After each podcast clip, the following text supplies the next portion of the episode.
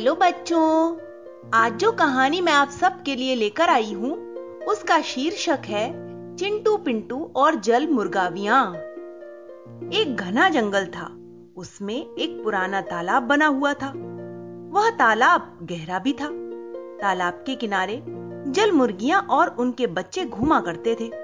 वे कभी पानी में तैरते थे, कभी पंखों से एक दूसरे पर पानी उछालते थे। कभी एक दूसरे से आगे बढ़ने की कोशिश किया करते थे। तालाब के किनारे पर एक चिंटू नाम के चूहे का बिल था। चिंटू के दो तीन छोटे छोटे बच्चे थे। जब चिंटू उनके लिए खाना जुटाने बिल से बाहर निकल जाता था तो बच्चे भी बिल से बाहर निकल आते थे। वे तीनों तालाब के किनारे पर आकर बैठ जाते और वहाँ से वे देखते कि पानी में जल मुर्गावी और उनके बच्चे तैर रहे हैं। उन्हें पानी में खेलते हुए देखकर चूहे के उन तीनों बच्चों का मन मचलता जाता। उनका मन करता था कि वे भी तैरें, पर वहाँ एक बड़ी सी जल मुर्गावी थी। वह उन्हें पानी में नहीं आने देती थी। शाम को चूहे के बच्चे घर लौटे। चिंटू के साथ बैठकर सबने खाना खाया। चिंटू के बड़े बच्चे का नाम था मिंटू। वह बोला, मुर्गावी काकी तो बड़ी खराब है। क्यों? क्या बात है बेटा? उन्होंने क्या किया? चिंटू ने पूछा। पिताजी, वह खुद तो सारे दिन पानी में खेलती रहती हैं। उनके बच्चे भी पानी में तैरते हैं। उन्हें तो वो मना नहीं करती। हम किनारे पर बैठे बैठे उनका खेल देखा करते हैं। हमारा मन करता है कि हम भी उनके साथ खेलें, पर मुर्गावी काकी ने मना कर दिया। उन्होंने हमें तालाब में पैर तक रखने नहीं दिया। छोटे वाले बच्चे ने बोला मिंटू की बात सुनकर चिंटू चूहे ने उसे समझाया कि बेटा, मुर्गावी काकी तुम्हारी भलाई की बात करती है। हम पानी में तैर नहीं सकते। पानी में जाएँगे तो डूब जाएँगे। तुम अभी छोटे हो, ना समझ हो।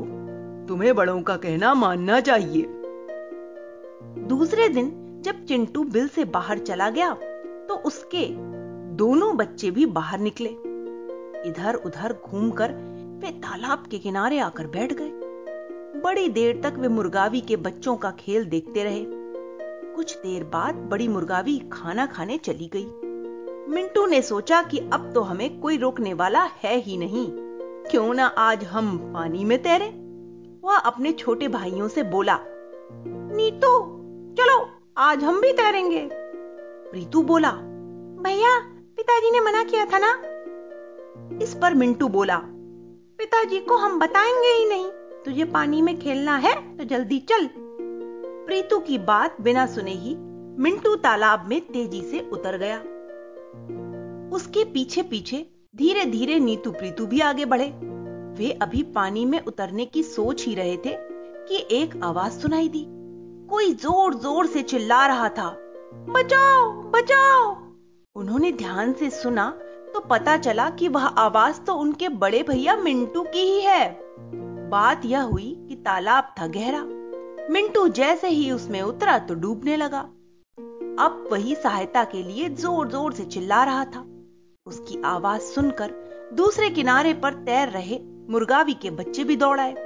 उन्होंने गोता लगाकर मिंटू को निकालने की बहुत कोशिशें की, पर सब बेकार गईं। तालाब गहरा था। मिंटू का कुछ भी पता न लग पा रहा था। नीतू प्रीतू ने भी तालाब में उतरने की कोशिश की, पर मुर्गावी के बच्चों ने रोक दिया। वे बोले कि यदि तुम उतरोगे तो तुम भी डूब जाओगे। विवश होकर दोनों तालाब के किनारे बैठकर रोने लगे। थोड़ी देर में मुर्गावियाँ घर से लौटकर आईं। नीतू प्रीतू ने उन्हें रोते रोते सारी बात बताई। मुर्गावी काकी बात समझ गई। तभी उसने अपने बच्चों के पास डूबते बहते मिंटू को देखा। काकी ने झपट अपनी चोंच से उसकी पूंछ पकड़ ली। उसने मिंटू को किनारे पर धूप में लिटा दिया। नीतू प्रीतू भी सहमे से उसके पास बैठ गए। शाम तक मिंटू में चलने फिरने की हिम्मत ना आ सकी। चिंटू चूहा तीनों बच्चों को घर में ना पाकर ढूंढता हुआ तालाब के किनारे आया।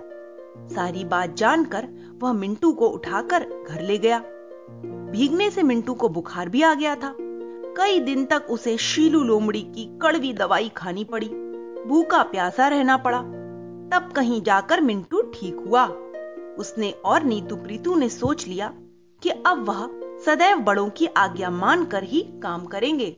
तो बच्चों, इस छोटी सी कहानी से हमें यही सीख मिलती है कि हमें हमेशा अपने बड़ों की बात माननी चाहिए। जब हम छोटे हैं तो हम कोई भी कार्य बिना जानकारी के नहीं कर सकते। इसीलिए कहा गया है कि बड़ों की आज्ञा का पालन करना हर बच्चे का कर्तव्य होता है। Okay, bye.